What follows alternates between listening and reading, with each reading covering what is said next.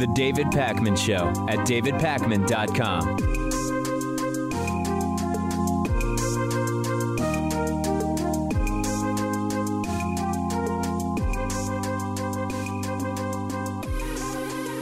Okay, so um, many of you have asked me to talk about this. I've gotten dozens of emails, a handful of voicemails, a bunch of messages during live streams saying, David, you, you really need to investigate and talk about some of the claims that are being made by members of Congress and their staff that some aspect of the Trump riots suggests some kind of inside job or coordination, either with members of Congress or um, uh, it with with law enforcement. And I think it's very important. It would be irresponsible for, for me not to say that at this point, what we have is a set of allegations, many of which are still being investigated and sort of nebulous, but this has come to a level where we should talk about it. So there's a few different things going on here. First of all, there have been concerning uh, patterns of posts and communications involving some right wing members of Congress, in particular, new Congresswoman Lauren Boebert. And it sort of exceeds the scope of this segment to go through the minutia piece by piece, but you can easily Google this and, and sort of explore this path yourself, where uh, she appears to have been communicating and putting out information that could just be sort of generally supportive of the idea of of a, of a big protest, which is what Donald Trump is claiming he did, but it ended up inciting a riot, or maybe based on her being pictured with some individuals that seem to be riot folks. Uh, maybe she was in some way connected or involved, and there are sort of a number of allegations along that front.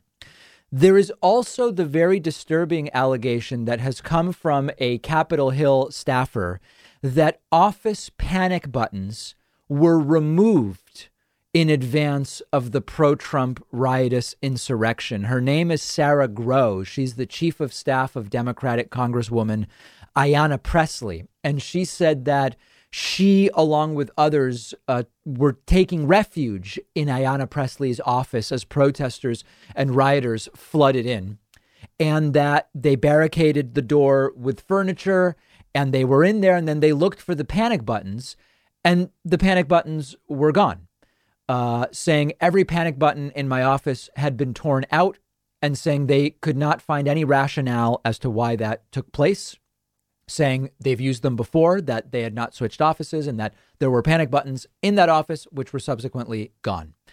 Um, what is the explanation for that? We don't know. We we simply don't know at this point in time. It's being investigated, and it should be investigated.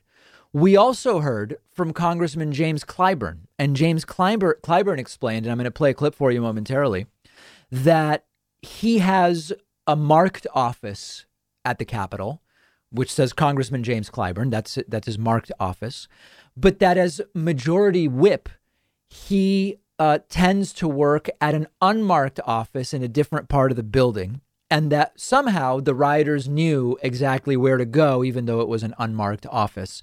This is him explaining it. Take a listen to this. The next part of this, which is what makes this even more troubling with what you were sharing with our folks this morning.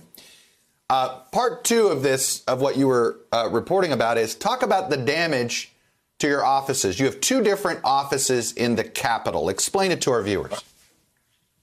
Well, I have an office in the Capitol, uh, which is in the so called Lincoln Room, named after Abraham Lincoln.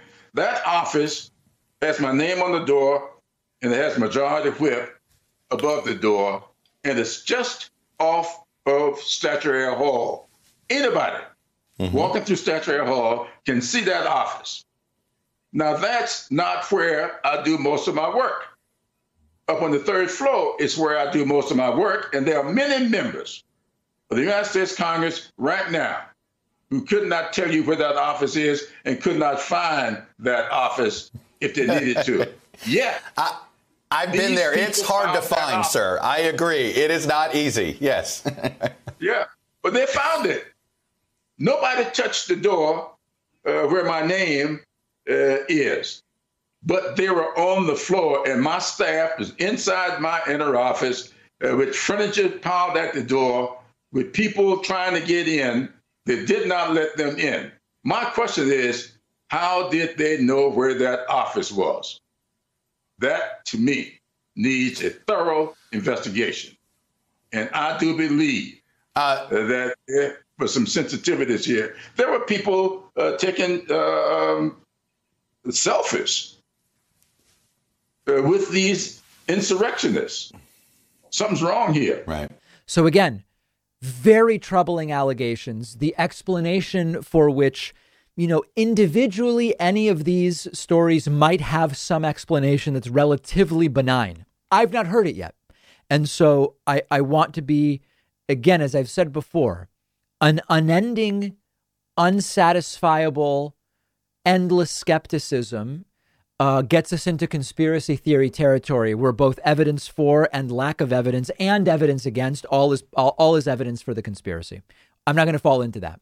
At this point, I've seen enough that says to me, I am not understanding why these different things took place, if indeed they took place as they are being alleged. And it certainly needs to be investigated. And we've since learned uh, about a number of different officers involved with the Capitol Police, Capitol Police officers who have been suspended and uh, are being investigated for their roles. And we already know it's not within the realm, we beyond the realm of reality that Capitol Police uh, acted at least some people incorrectly during this. And it must be investigated how far this goes. I, I think that that's roughly, and I know that many of you wish I could be more definitive about this. That's basically my thought about it at this point in time. The allegations are troubling, and if they are true or even part of them are true, there's uh, quite a bit of explaining that needs to be done. We will continue following it. Upcoming is absolutely no surprise to anybody. Donald Trump is issuing a directive that his lawyer, Rudy Giuliani, not be paid for his work uh, on election fraud, so called election fraud for Donald Trump. And this is not um, surprising to anybody. There are still questions as to whether Trump was completely serious or only partially serious when he said this. But it's it's sort of ironic in a sense because at the very beginning of all of this, we heard, oh, Rudy Giuliani is billing 20 grand a week to fight this completely fruitless, pointless, bogus fight uh, over so called voter fraud for Donald Trump. But just because he wants 20 grand a week a day, just because he submits a bill for 20 grand a day to Donald Trump doesn't mean that he's going to get necessarily paid. And we suspected that because Donald Trump has a very, very long history of not paying his vendors. And we've heard before from would be or former Trump lawyers that they want clients who pay their legal bills. And so now, uh, once again, apparently irritated with being impeached a second time, which happened two days ago, and we discussed it yesterday. Donald Trump has told people stop paying Rudy Giuliani's legal fees. Um, Trump, I, I actually don't really even know what the connection is that Trump believes exists between him impeached a second time and Rudy Giuliani. Rudy Giuliani was fighting the bogus fight that Trump hired him to fight. And Rudy Giuliani did speak and talk about trial by combat at that completely misguided rally on Wednesday morning on January 6th.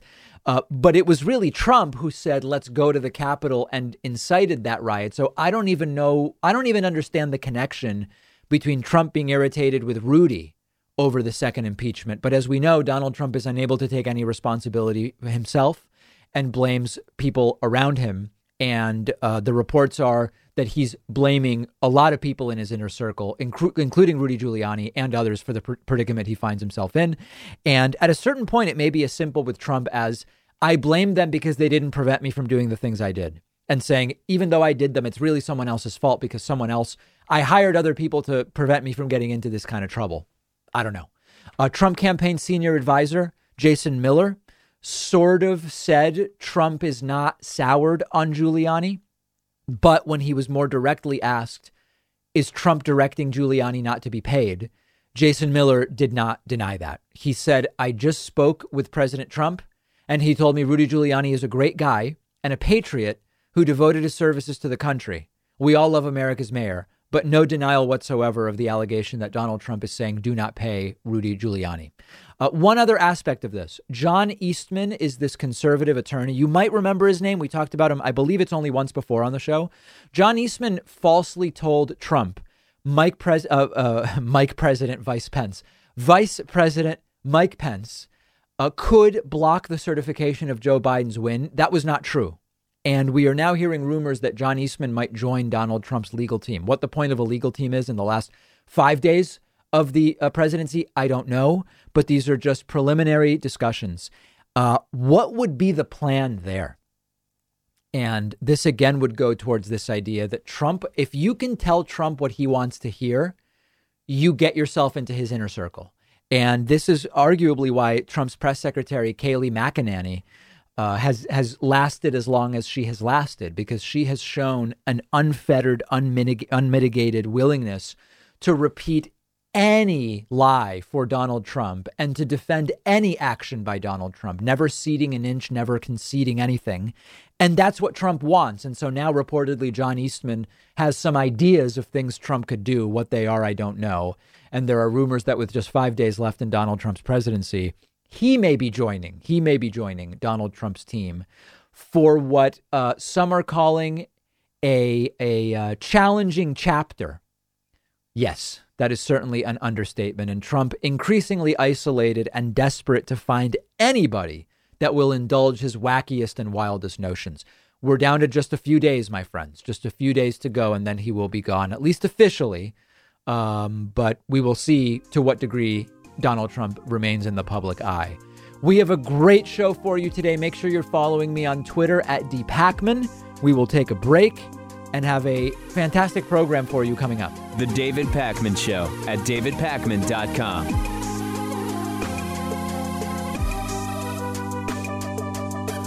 Regardless of your workout, nutrition, and diet goals, it is crucial to have the right amount of protein in your diet. And if you're supplementing with protein powders, you should be sure you have the powder that is right for you.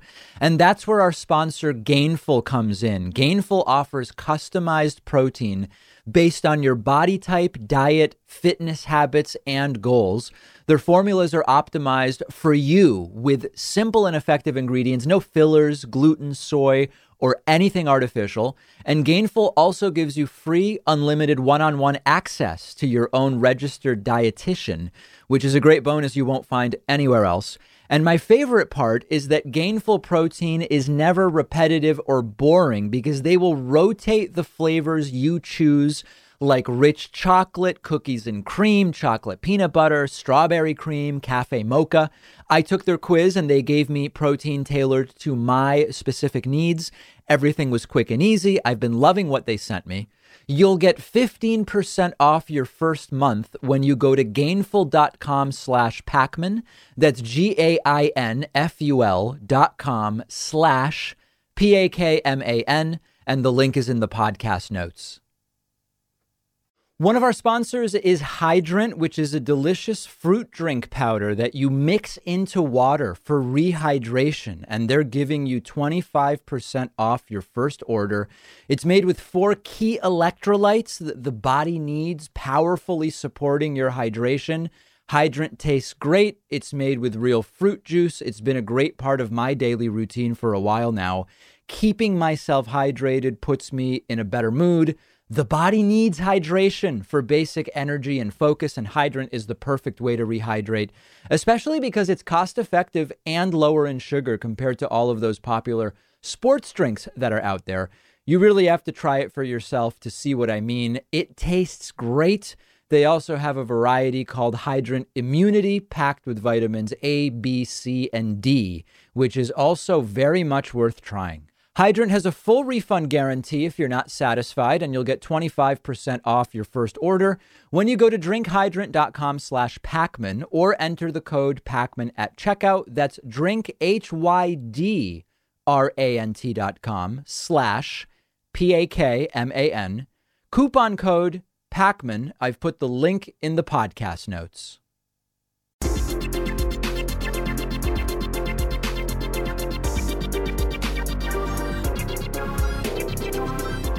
The David Pakman Show at davidpakman.com. So we're getting down to the very, very end of Donald Trump's first and only presidential term.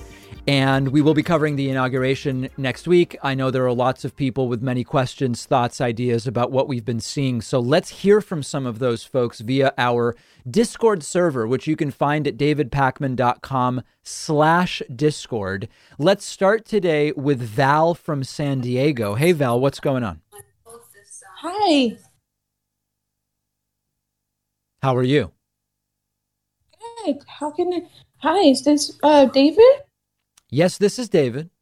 Oh wow, David. Um, so basically, I have a kind of easy question because I'm actually getting ready for work. Oh, okay. I don't want to keep you. No, no, it's okay. But um, also, if I talk too much, I tend to confuse myself. So Okay, I want to keep it short. please. So basically, um, my my question kind of came up to me when I was talking to someone close to me, and um, basically they were talking about how they touched base with someone from Amazon, right? Can you Okay. hear me well? I can. Yeah, yeah. You can go right into the question even. So basically, the page, the that that person was telling me how they talked to an Amazon um, patient, right? Um, Amazon um, customer service person because they wanted to have like a ten dollars shipping refund, Okay. and they explained to me the whole process of like how they chatted with the person and how basically they were able to give him the refund um, because he complained about the customer service. And Yes. what I was very, very surprised and shocked with was how, at such a low type of, well, people consider it low level job. Some people do, but I consider customer service really important. But basically, some people, um, um, basically, what I thought was interesting was the fact that you can actually track a whole conversation down to one customer service representative, right? So they are now accountable for what they said, right? And I was thinking, literally, I think I told him, I was like, dude, wouldn't it be amazing if like I could have that at my work so that I know that I didn't say anything mean to a patient so they could track it, you know? And if everyone had that sense of accountability, like the people who went into the Capitol like it would be so much easier. I don't understand how someone from Amazon has to have way more accountability than the people who actually broke into somebody's place of work is essentially what happened. Well, a lot of them are getting caught because they ended up on camera and they ended up recorded. But but you're making a good point, which is that the default and part of this, unfortunately, is because of surveillance capitalism, as described by Shoshana Zuboff, who, who we talked about. I don't know that we should be cheering about the, the level of uh, of data collection that you describe with Amazon, although certainly they're going to have transcripts of customer service. But how are we getting away without more of it at the Capitol? And fortunately enough, people were recording things that people are getting caught, arrested, and charged. Yes, exactly. But to me, what's shocking is not shocking, but it's like interesting for us to know, you know, how in America or the United States of America, Yeah. how it's possible that someone who has like most of the time an Amazon employee doesn't have this huge education, you know. How is it possible that someone with low education probably is working just to make ends meet, you know? Someone like that. How can they be have way more responsibility and get in more trouble than some people, you know, like that? I feel like Yes, we need to I really think you're about absolutely right. Val. There are definitely some uh, inconsistencies there in terms of uh, in terms of accountability. Val, I appreciate the call. I hope to hear from you again. Uh, why don't we go next to Eric from Texas? Eric, you're on the air. Hello, can you hear me? Yes, I can. All right, so I want to know, pardon me, um, as a new generation enters politics, what would they bring to the political sphere? I I don't know. I mean, that's that's up to them, right? I, that's a hard question to answer. I mean, I think uh, the uh, can can you say more? I, I I don't I don't know. I'm not I'm not sure. I don't know Yeah, which generation generation- you're referring to. Yeah, like Generation Z and millennials. Yeah. Yeah. I mean, listen, I think that uh, we, for a very, very long time in the House, Senate, in law, at the state level, we had a lot of folks making law related to technology who didn't totally understand a lot of those same technologies. Uh, there's these child porn examples from when there were people who didn't even really understand it making the law, and then it led to bizarre loopholes. And, you know, that's just a kind of one little example. I do think that as our lawmakers more and more are the people that grew up with the technologies that kind of govern much more of our society that we are going to see that taken uh, much more seriously. In a, you know, I, Lindsey Graham, I remember at one point was on the technology committee or something, telecommunication. I don't remember what it was, and he had never sent an email in his life. Like that just does. That's crazy. That doesn't make sense. It's a joke. We become a joke, you know. So I think that's certainly uh, something that that will be different. I also think it's going to be increasingly a generation that it's not a generation of socialists, but it's a generation that grew up more open to different sort of economic infrastructures and ideas. And I think that that will also bring a very different approach. I totally agree. Yeah. All right, my friend. Thank you so much for the call. Great, uh, great question. We're taking calls via Discord at davidpakman.com slash Discord. Let's go next to um, where are we going next? There's just so many interesting folks wanting to get on. Why don't we go to Shane from Victoria, Canada? Shane, you're on the air.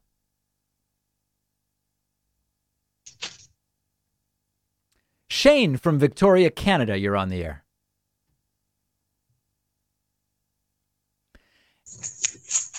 I, I hear you in the background there, Shane. Did you want to talk to me? All right, so Shane is gone. Let's go instead to Tyler from St. Louis. Tyler, you're on the air. Hello, David. Um, so I don't know exactly the subject of everything, but uh, I was wondering is there anything to the arguments that uh, universal health care would lead to lower quality of health care? Well, that's what I tend to hear, but I never so actually explained. Um, never explained causal relationships there. The best, the best I've, the best stuff I've read about this is uh, from the late Uwe Reinhardt, who wrote that basically imagine a triangle. You, uh, you're familiar with a triangle, I'm sure, and you know that it has three corners. Does that make sense? Mm-hmm. The three corners of healthcare are cost, quality, and access. And that no matter what system you support, you are basically picking a midpoint between those three. So, for example, if you want to make it really cheap and give it to everybody, uh, quality is going to go down. Now, it could still be better quality than we have, and we might still be spending more. You know, like we spend a lot. So th- this is just theoretical. I'm building the theoretical framework. So if you want to give it to everybody and make it cheap, there's going to be some sacrifice in terms of quality, all else being equal. If you want to make it cheap and really good, then to some degree you have to restrict access. You understand? So everything is kind of a balancing act. And so when we talk about universal health care, if you want it to be universal um, and you want it to be really good, it's just going to be more expensive. Now, a lot of people will hear me say this and they'll say, David, that's not true. Look at how much we spend on medical billing and there's profit motive and then there's all these levels of bureaucracy and then because some people don't have health insurance hospitals raise prices and make them artificially high. That's all completely true. That's absolutely and completely true. The i'm just saying all else being equal if you want to make it high quality and available to everybody it's going to cost some money and it may be it may be a reasonable amount of money. For example i would be okay with it being expensive if we've actually eliminated all of the waste and the bureaucracy and all of these things. It's just as a decision as a society that we have to make. And so that's the sort of triangle you have to think of. It's all just picking a point between those three corners and saying, here is where we want to be. Okay. Uh, thank you. And uh, by the way, if you ever end up in St. Louis, make sure to try St. Louis style pizza. Is that a thing or is that a joke? Well, it's a thing. It's really good. What it, what's what are the characteristics? So it has its own. We have our own cheese called Provel. Okay. And it's like uh, it's like a mix of provolone and Swiss and American cheese. Hmm. Um, people say it's an acquired taste, but I don't know. I've always liked it. And well, I'm up the, for trying it. Yeah, and then it's cut. It's cut into squares. And Ooh, I don't um, know about that. I don't it's know. got a that. very, it's got a very thin, like cracker like crust. Okay. All right. Well, yeah. If I uh, next time I'm in St. Louis, I will check that out. All right. See ya. All right, my friend. Thank you for the call. Appreciate it. Let's go to, um, I think this is either Alexa or Alexander or Alexandra in Los Angeles. Alex in Los Angeles, you're on the air. And Alex, Alexandra, whoever is gone. Let's go to William in Vegas. Uh, William in Las Vegas, Nevada, you're on the air. William in Las Vegas, Nevada, please unmute yourself and then you'll be able to talk to me. All right, no William in Vegas there. Very, very interesting. Let's go to JoJo in either Austin or Australia. I just see it says AUS. Is it Austin, Texas or Australia? No boy. Austin slash Australia, you're on the air. No dice there. Let's try Jason from Montreal. You are on the air. Hello, David. How are you doing today? Good. How are you? Doing pretty good. Um, so I've been a fan for multiple years. I love your show. You've been doing a wonderful job at covering everything in U.S. politics. You're Thank you. honestly my go-to show. Pleasure. Um, just wanted to uh, make a few points here, basically. So uh, Republicans say they're pro-life, basically, but they're anti-universal health care, anti-living wage, anti-mask, pro-war, anti-climate change. So basically, they they're against taking any action to sustain our planet past our current generation. So Other um, than banning abortion, for, you're forgetting that they're they're they do want to ban abortion. Yeah. Definitely. So I always thought it wouldn't be wouldn't it be easier for Democrats to show how they're mo- more pro life than Republicans by saying how they're easier, how they're for easier access to higher paying jobs, reducing massive massive wage disparity, and conserving existing life. Uh, same could be applied with universal uh, with UBI basically. So, I mean, it seems like an easy point to be arguing in U.S. politics, to be honest. But You of course, are as you know, so many Democrats are. 110% correct. You're 110% correct. And it just has not worked. Now, whether it hasn't worked because Democrats are terrible at messaging or it hasn't worked because it's not as pithy, uh, but Republicans, George Lakoff has written about this a lot. Republicans have been winning the messaging war. You are completely right. What is pro life about a Republican platform? Pro life just means anti abortion. But in Yeah, terms of extending and improving life on the planet, it is it is not I- I don't even want to make it about party. It is not the right that is for those things. You're completely right and due to a combination of Republicans getting getting being early to the game of the messaging and Democrats being terrible at messaging, it's it's proven more difficult than what you're suggesting, but you're completely correct.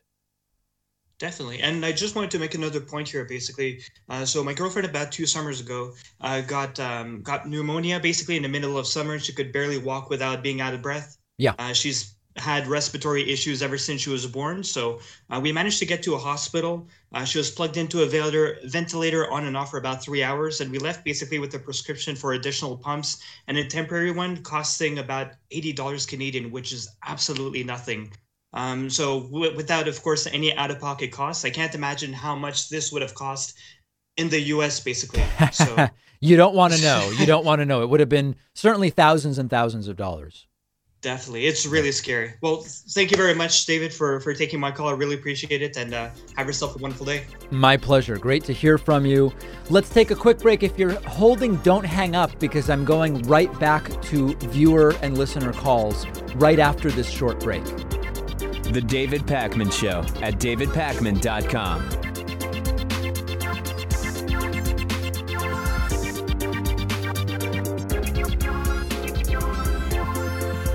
You may not have known this, but when you see me sitting here on the show, I am often wearing shirts by a company called Teddy Stratford. I asked them to be a sponsor because they are by far my favorite shirts that I own. With almost all other slim fit button up shirts I've worn, you get this annoying stretched out gap in the chest where the buttons are, which does not look good.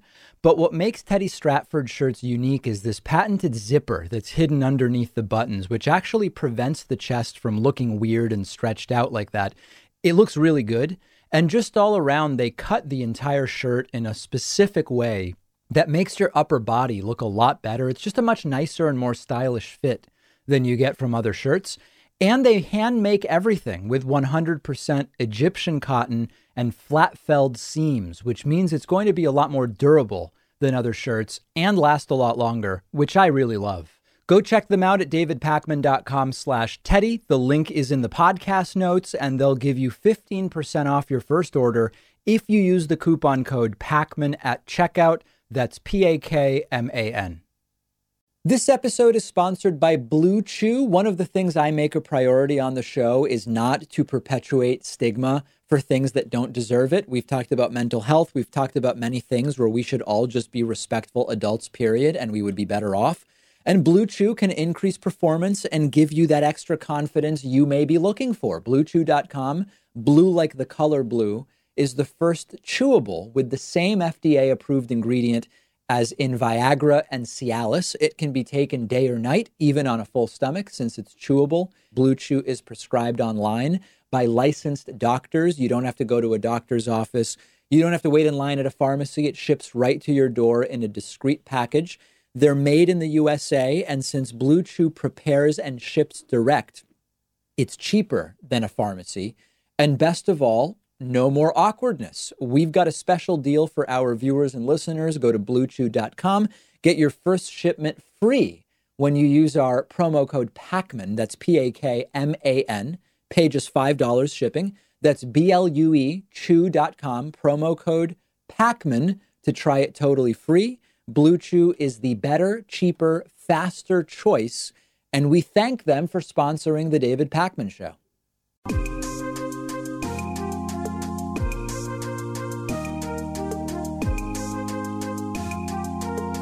Welcome back to the David Pakman Show. All right, we're continuing to hear from people via Discord at davidpakman.com slash Discord. Let's go uh, next to uh, why don't we go? Oh, I don't know. There's just so many interesting locations. Let's go to Sean from San Antonio, Texas next. Hello, can you hear me? Yes, I can. Hey, uh, David. Uh, yeah, just got into you here about a year ago. Um, but I did have a question is that uh, I just yesterday, I, I, have a roommate here that we're both on kind of different political ends of the spectrum. Okay. And I'm starting to go and uh, kind of get some like whispers of different, you know, farther right kind of Q stuff. And I kind of had to go and actually sit down with her and kind of have like a discussion of like, hey, like, so what's going on and try to meet in the middle if that makes sense. I don't know um, how you meet in the middle with Q stuff, but it sounds like you were kind of trying to stage an intervention of sorts, which is good. Yeah, yeah. I, am just trying to understand it more. And, and, what I kind of ran into as the circumstance uh, yesterday was kind of the situation where um, I was kind of wanting to at least have the, the conversation because it kind of got to the point of uh, she was so emotional that she was like crying, kind of like why is this happening and kind of having like anger and disgust of of what's happening in the country and, but wait a second um, we need to clarify that because if you're talking about a Q, was she crying because they stole it from Trump, or was she crying because there were violent riots incited by Trump? Oh well, I, I mean the the specific thing that she brought up was that um, the media is going and saying that Antifa, or that it, oh no wait, what was it? is that Antifa was the one that actually went and stormed the Capitol. Okay, okay, okay. And and, and, and I kind of just let that one go because I'm I'm not gonna. I, I'm I'm having to live with this person. Yeah, um, completely delusional, but you can't do anything about it. Yeah, and, and so, but but with that um, circumstance, the the situation I ran into was that they um, wouldn't want to engage, and and I understand that we're not going to be able to kind of meet in the middle as we were talking, but yeah, um, what would you say in going and um, deprogramming the the conversation to get people to start understanding that like you know th- this is what happens in life? Like I, I i had to go and live with a kind of a crazy four years the last four years and you know you you didn't have your side win and that's kind of what it is and, and we, we kind of need to make it past that. But i, uh, I, I wish i, I knew. I mean unfortunately the the Q stuff, you know, some of these people are so far gone that I mean, listen, think back to the Jim Jones cult. Were you going to be mm. able to just pull someone aside and say, "Hey, you know, this is pretty wacky. You should quit." Obviously, that's not going to work. There's a level of radicalization and and uh, a true belief as they see it. I don't know what the I really do not know when someone is in that deep. I feel like you almost have to say this person is lost and maybe we'll get lucky and something will happen by chance to change their mind but let's mm-hmm. focus on fixing education culture and media literacy to prevent someone from even being susceptible to this in the first place because i don't know how you de-radicalize someone that someone like your roommate i don't know yeah yeah well it, it's definitely a, a work work in progress or at least trying to go and keep civ- civility uh, yeah. but with that in the switch to change is that um, what would you have as guidance towards going and kind of enacting or being more a part of that change, if that makes sense? Because I'm now with kind of everything that's been going on, been getting more kind of into it, but I'm still kind of, I guess, looking for the next right steps to go and start pushing towards agendas that are a little more in the positive for people. There's no shortage of ways to get involved. If you want to get involved mm-hmm. with education, I mean, it depends how local you want to go, but you, I mean, there, there's so many ways to affect positive change in our communities. Get involved in local races when there's a candidate that you believe in and that you think is going to make the changes that you you want to see. If you think that mm-hmm. part of the problem we have is the electoral vote, get involved in pushing the National Popular Vote Interstate Compact. If you want to focus on uh, get st- no longer filling up prisons with nonviolent drug offenders. You can get involved with uh, mm-hmm. drug policy. I mean, there's re- you have to. There's so much. You just have to figure out first where you can't focus on everything. Figure out what you what is most important to you, and then figure mm-hmm. out how to get involved in that specifically. Got it. Well, I appreciate it, David. You have a great rest of your day. My pleasure. You as well. Uh, great that so many people want to get involved. That's uh, that's that's the start for sure. Let's go next to Fran from Philly. Fran from Philly, you're on the air. Hello? Yes, you're on the air. Okay. Yeah, um, big fan of the show. I've been watching for a few months now, up until the. Okay, so my uh, Fran, in order for me to hear you, you're going to have to figure out if there's a piece of paper or a banana or a shirt sleeve rubbing up against your microphone or what it is, because every okay. time you talk, it, it we just can't hear you. Wait, can you hear me now? Yeah, that's much better. Okay. Okay. So I just wanted to get, I just wanted to get in, into this thing I saw on Twitter. Okay. So this this guy named Eric Fernandez, he has a he has a long Twitter thread going on, and he's basically saying that members of Congress are colluding. No, he's basically saying that members of Congress colluded with um, the terrorists.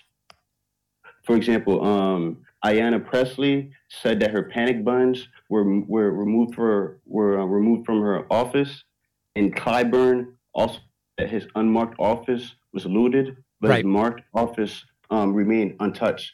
Right. So, so, let me explain that second thing so yeah. people know. Uh, yeah. Congressman Clyburn says he believes that there was some inside job aspect to what took place mm-hmm. because he has two offices. He has his office that is his office as as congressman with his name on it, and then he has an unmarked office where I believe he's the majority whip, where he works as majority whip, and that only insiders would know about the unmarked office and the location. Otherwise, they would just go to the one with his name on it. I've I've seen that. I don't know the truth of it. I, that, I want to be clear that a lot of this stuff is being asserted, and if if these things are true, there have to be answers. I don't know, and I want to be careful about asserting things that I don't yet know more about. But you're right; these these allegations are being made. Yeah. So, how do we move on from this? If um, these things up being true, how do we um, come together with the Republicans I mean, listen, I, I hate yeah. to say this, but I don't know that there's any coming together with the current Republicans. I it's it's terrible just to have to say it that way, but how is this Republican Party that it either is Trumpist or stood aside while Trump destroyed the country because they decided it was best for them? How how do you work with them? I I don't I don't know. I don't know that it's possible. Sadly, I wish I had something more optimistic to say. Thank you so much. My pleasure, um, Fran. my call. Thank you. A depressing call, uh, but an important call, certainly. Uh, let's go to Isaac from Ohio next. Isaac from Ohio, you're on the air. Oh, God. Hello. How are you? Good. What can I do um, for you? So, uh, forgive me if this is completely incorrect because I've not taken a single economics class or anything. Okay. But uh, I know that you're you're like a social democrat. You're not in favor of like full blown socialism. Right. But um, I came up with an idea a little while back. What if um, instead of like outlawing like capitalism to go to socialism because that would be too complicated. It's like I don't I don't know. What if we take um what if we like defined uh like wage slavery properly Okay. and outlawed that? Like you couldn't just like the common practice of just hiring someone paying them a flat rate for their labor where they have no ownership of their workplace. If Mhm. we like at least gave workers some ownership of their workplace in all cases. Uh, that, so you're that- saying that would be a some better kind system? of some kind of law that says every employee must be given partial ownership of their place of employment. yeah. I don't see how you get that done legally. I mean, I, I don't I don't even know that it's. I, I think that the way to do it. So that would be a very authoritarian imposition. And uh, check out my interview with the uh, with the YouTuber Vaush, who is a socialist, but he said that the way that it, as he sees it, the way you're going to implement these things is going to be by convincing businesses and others that it's a good idea for them to do it rather than imposing it as law. That that I, I hope I'm not wrong in summarizing his perspective that way, but even he said that the types of things you're talking about are very authoritarian and, and would essentially be uh, uh, dead ends. Um, and and I think that he's probably right about that. I think what you're suggesting would be very would, would essentially be impossible to do. You you would just be saying you you would be mandating. You are trying to force companies to do things that there's no legal basis to force them to do. It's less about economics. It's more about the law. Okay. You're just you're not particularly against something like that. You're just saying it's not um realistically possible. It- it's you would so as a so as a social democrat, I'm not in favor of what you're describing, but for me, it's not even really the main issue because it's just you're you're not going to get it done in the in the way where there's just a law passed and it says all employees are now owners. Yeah, well, I'm not trying to make it that simple. Like what if if uh we say like the lowest tier of workers have to own like at least 20% of the entire company collectively. Like is is that something that could work or I don't see how I don't see how you get it passed. I mean, I think the, the the more important thing would be to for you to think about this less as an economic thing, but more as a how do you how do you get what is the legal structure where you could do that, where government could do that? Is it federal and is it state? And if it's one versus the other, how do you actually do it? And I I just don't see it. I think I, if I were you, I would focus on how you get it done rather than whether it's a good idea. I just don't see how you ever how you ever get that done. Mm, yeah, I see. That's a really good point. All right, All my friend. well- though I appreciate the call. Yeah, thank you. All right, pleasure. Uh, let's take a couple of others because there are many people, many, many people who want to chat. Uh, why don't we try? Um, let's go to. Is it Jan from Norway? Jan from Norway. Yes, sir. Yes, sir. How are you? I'm good, thank you. Are you good, safe? Yeah, yeah. Are you in Oslo or where are you? Well, I'm about uh, one and a half hours drive away from Oslo, so Okay. yeah. How much? Yeah. Uh, how many hours of sunlight a day do you get right now?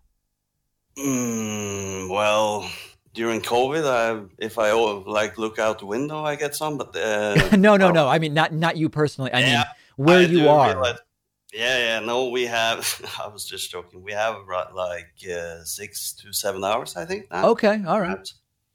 Yeah. No, I was just wondering, like, um, because looking looking at the situation from Norway, like, how um, how do you think you can like fix, um, like, uh, reclaim your integrity? Do you think it's enough? do you, uh, do you think it's enough, like, trying to put uh, Trump in his place? Because I I can see it like even if you don't manage to impeach him or like giving giving him some um, some larger uh, rep- uh, repercussions. Yeah. Just trying that will send a, a really good signal. Like it's a good signal just trying to impeach him, right? But do It, you think it you- is. Um, if, if he's not convicted, you're saying, listen, I think the rehabilitation of the United States is partially going to happen from just having Joe Biden and the return of actual diplomatic, uh, uh, taking diplomacy seriously. I really do think that many countries are eager to get back to a normal relationship with the U.S. So I think just having Joe Biden back and a proper diplomatic corps and ambassadors, I think that will be a big piece of it. But I don't think that will be enough. I think the U.S. is going to have to become a leader on coronavirus and and uh, to to regain some of the respect that we lost under Donald Trump. I think the United States is going to have to figure out. You know, Trump bailed on the Iran deal for no reason. Iran didn't break any of the rules during the deal the US is going to have to figure out how to regain credibility there. So I think that it will partially happen under Biden just because Biden will be normal. But I think that there is still work to do. I don't think it will ultimately be about whether the Senate convicts Trump on impeachment. No, no, no. But just sending the signal and Yeah. trying. That's that's uh, yeah. Thank you, man. My pleasure. Jan from Norway. All right, make sure you're getting that uh, vitamin D there. Um, thanks to everybody who called. I am out of time for today, but I will take calls again in the future. The David Pakman Show at davidpakman.com.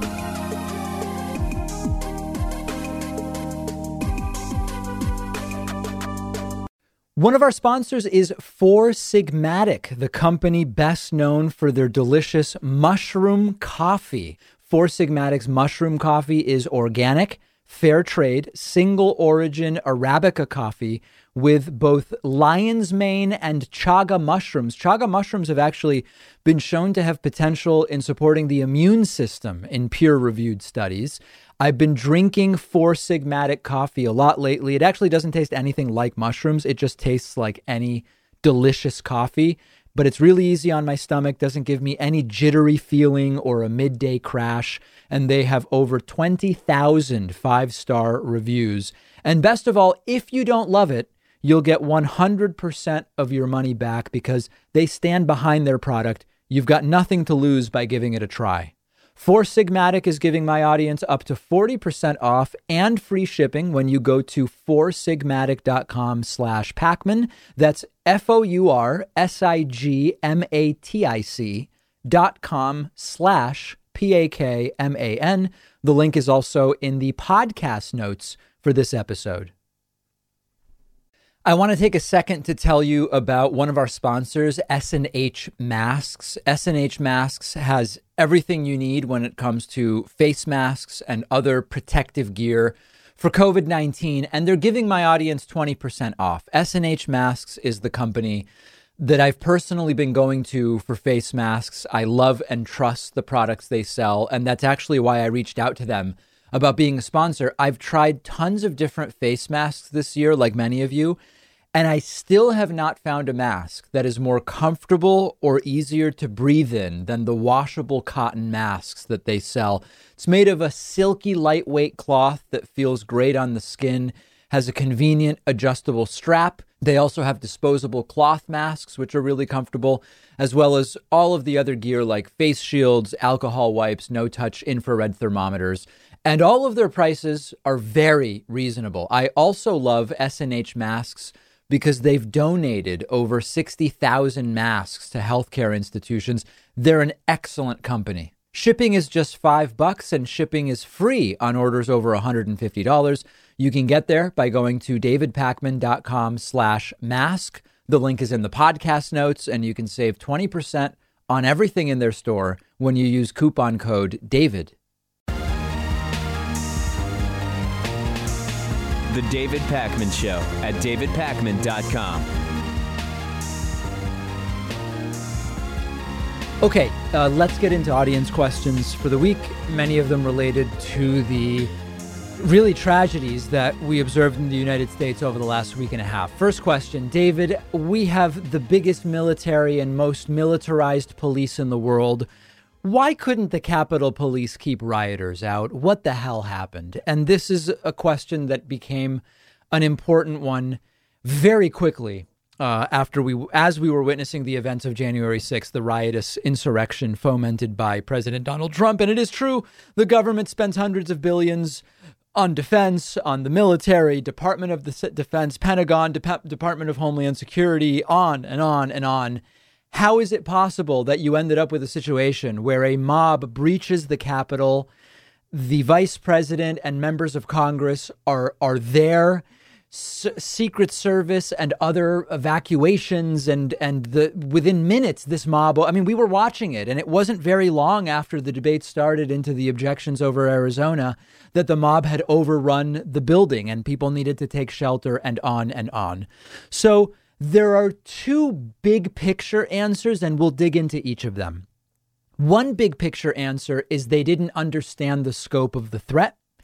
The other big picture answer is they understood the scope of the threat and chose not to be more prepared. And there's a sort of more benign, uh, at least as motives go, explanation for that, and the more conspiratorial one. So let's start with the most conspiratorial because I'm not going to spend a lot of time of it absent evidence. And the conspiratorial version would be everybody knew exactly what was going to happen. And the reason police weren't prepared is because police slash whoever is in power were in on a plan to allow this to happen for whatever reason to make someone look good or make someone look bad or to suggest a, a pretext for Trump to declare martial law. That's the conspiratorial, conspiratorial one. Police were in on it. And so far, I've not seen evidence of that. Um, don't attribute malice when incompetence adequately covers what we've seen. So then we get to the Capitol Police didn't know what to expect versus they knew what to expect and just didn't didn't prepare enough. There are reports about the Capitol Police rejecting some federal offers for help, both in advance of and in the moment of what was going on.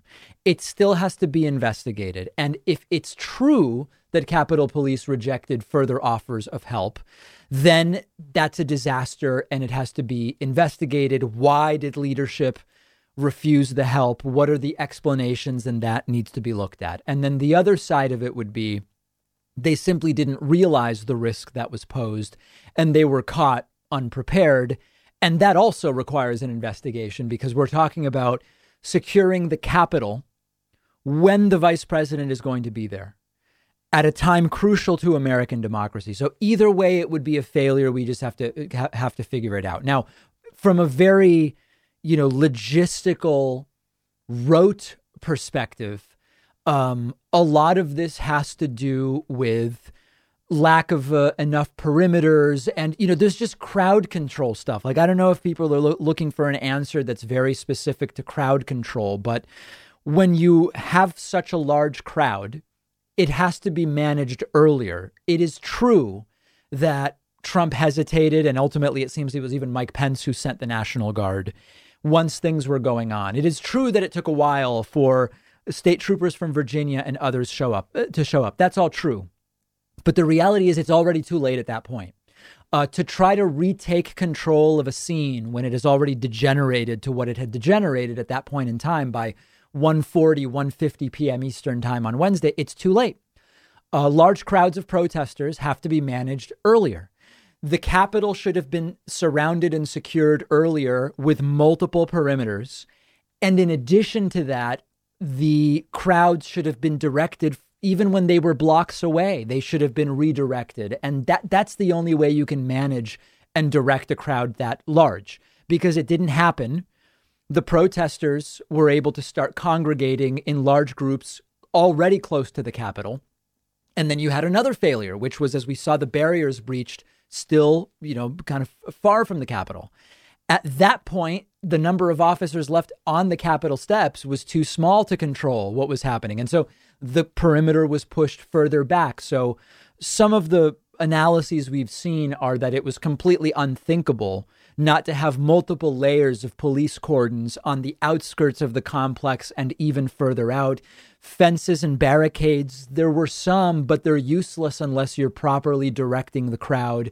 You have to start making arrests early, very importantly. Understand that when the first people started battling with the officers at the barriers near the Capitol, yes, there weren't nearly enough officers, and yes, they never should have been that close in groups that large. But nobody got arrested. And you could say, well, the police were overwhelmed. How can they start arresting people right away? It's fair. It was all completely mismanaged. But one of the things you want to do is you need to start making the arrests early. You need to immediately target the people that seem most violent. Some of the people that were earliest, most violent on video, they stuck around for hours and eventually made it into the Capitol. So everything, everything that happened was was done wrong. By the way, I'm speaking in defense of the officers in the sense that early there were people already being violent with the officers, hitting them with the barriers themselves. The people being violent with officers need to be arrested right away, and, and they weren't. So everything went wrong. The motives and explanations we still don't know, but from a logistical crowd control standpoint, everything went wrong in the sense that none of the stuff that should have been done was done. And we'll learn more about it, I'm sure, in two months when some report is published that nobody will see, but we'll pay attention for and we'll take a look at. David, what do you believe the consequences will be to the Trumpist coup insurrectionist riot? So it's still too early to know, but for me, the questions are what will be the consequences for Trump and the Republican Party? I'm going to deal with that in a second segment because that requires a, much more time on its own. What will be the consequences for the rioters? What will be the consequences for the country and what will be the consequences for Joe Biden, who's about to be sworn in in the midst of absolute insanity. So, for the rioters, it's quite simple. This now becomes a law enforcement operation. Um, the rioters need to be identified and they need to be arrested, processed, charged, and get them into the justice system and start working through uh, what what is going on. Many of them already have.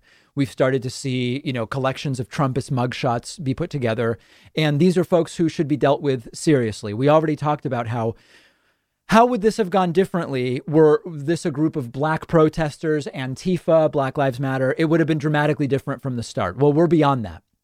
Now the question is, how is the justice system going to deal with these folks? And we need to uh, see that process through and for the rioters, listen, many of them are many of them have lost jobs. Lawmakers have resigned. Um, we have seen people uh, ostracized by communities. We've seen um, all sorts of different things. You know, a lot of people get their lives ruined via interactions with police that never even should be police interactions. Here, some people are going to get their lives ruined, or at least temporarily ruined, uh, because they made really bad decisions and did did horrible things. And so that's that's the the path forward for the rioters. For the country, I had a segment on Monday about this, and we're really at a precipice. We shouldn't understate. You know, I said this when we were voting Hillary versus Trump in 2016. Anybody saying Trump, Hillary, it's the same. Anybody saying, eh, I don't really know that in practical terms it's much of a difference. They were wrong. And we were talking about the importance of that decision four years ago.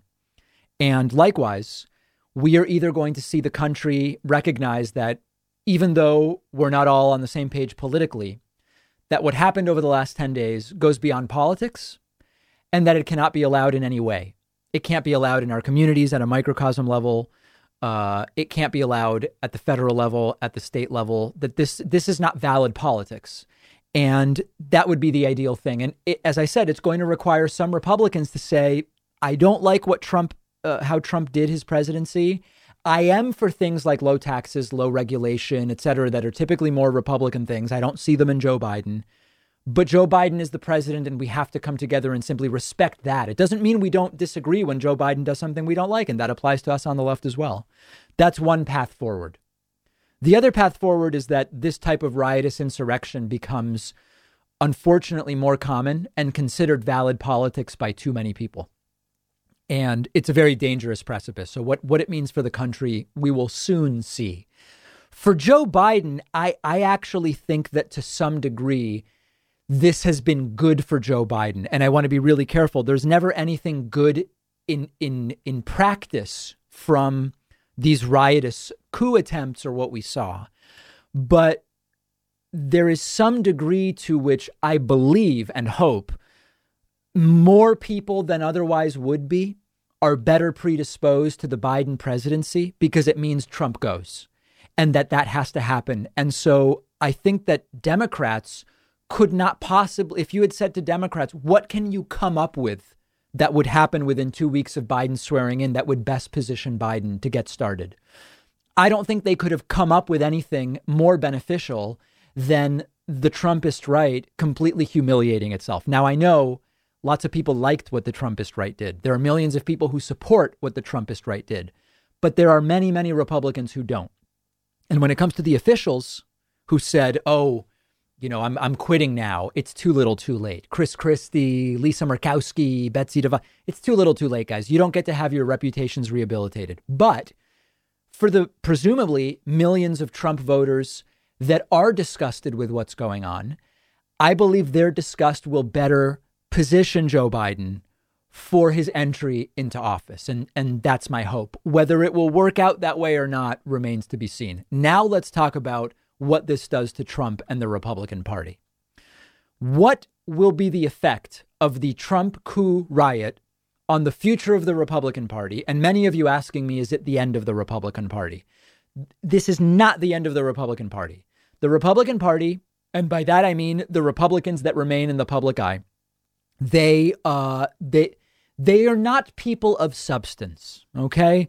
Lindsey Graham denounced Trumpism early in the 2016 Republican primary, and then he embraced it. And then he partially called out some of the things Trump did, but then he golfs with Trump and brown noses him all the time. And just in these last two weeks before Trump leaves, Lindsey Graham gave a sensible speech on the floor of the House during that joint session uh, in counting the ballots, saying, This has to stop. Joe Biden is president, blah, blah, blah, blah, blah and then within 48 hours was on Fox News pleading mercy for Trump, who did the right thing and shouldn't be impeached a second time. So these people are of no substance. These are weasels, okay? Susan Collins, in a less cartoonish way, how many times has she said, Well, I'm disappointed in the president? I'm very concerned with the president. And then she never once votes to make anything change. So I expect that the Republican officials that survive this, some simply won't. The Republican officials that survive this are going to weasel their way out with some of the both sides stuff combined with I did denounce this one thing at this point. They're going to pay lip service as necessary. There's not going to be any real introspection. It will be just attacks on Democrats and liberals and, you know, we're against violence type of thing. So the future of the Republican Party is going to be determined not by the Republican electeds. We know what they're going to do. It's going to depend on Republican voters. Now, when I say that, many of you will not be optimistic, and I understand why. Any party whose electorate can be bamboozled into choosing Trump in a primary and then voting for him 60 million, 60 something million people in 2016 and then 70 something million voting for him in 2020 after everything we saw. Yeah, I don't have uh, high expectations for those people either. But, but, um, there is a degree of this was too much that we are seeing among some Republicans. I'm not talking the QAnon insurrectionists that still to this day are saying Antifa did the riot. I'm not talking about them. They're probably beyond help.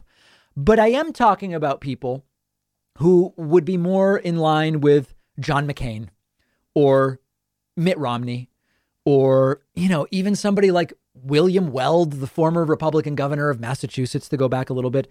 A lot of those folks see the difference between what they believe and what Donald Trump brought to the Republican Party. And while I don't expect them to be political allies in any real substantive way on policy, uh, they may require some kind of bigger change within the party, the Republican Party, that uh, would prevent another Trump from happening again. I'm not super optimistic. I'm trying to give you the best case scenario. And I think it's simply too early to know. It's, you know, uh, you you don't know to say what's the damage when the when the hurricane is still happening is difficult to say, uh, you know, if if on if on September 12th we had said what is the full political impact of 9/11, it would have been too early. By that we didn't know yet. Some of us, you know, we maybe suspected that a war was coming, but we didn't know that the U.S. would go to war with the wrong country on September 12th. It would it was too early. So to some degree, it's just too early. But I'm giving you some sense of what the best case scenario might be. Uh, we will be here with you next week for the inauguration and swearing in of Joe Biden. Hopefully, not for any violence. I hope there isn't any. We are off on Monday, Martin Luther King Day. No show Monday, Martin Luther King Day. We'll be back with you Tuesday and then Wednesday live for the inauguration as well. I'll see everybody then. Enjoy the bonus show. Remember to sign up at joinpakman.com.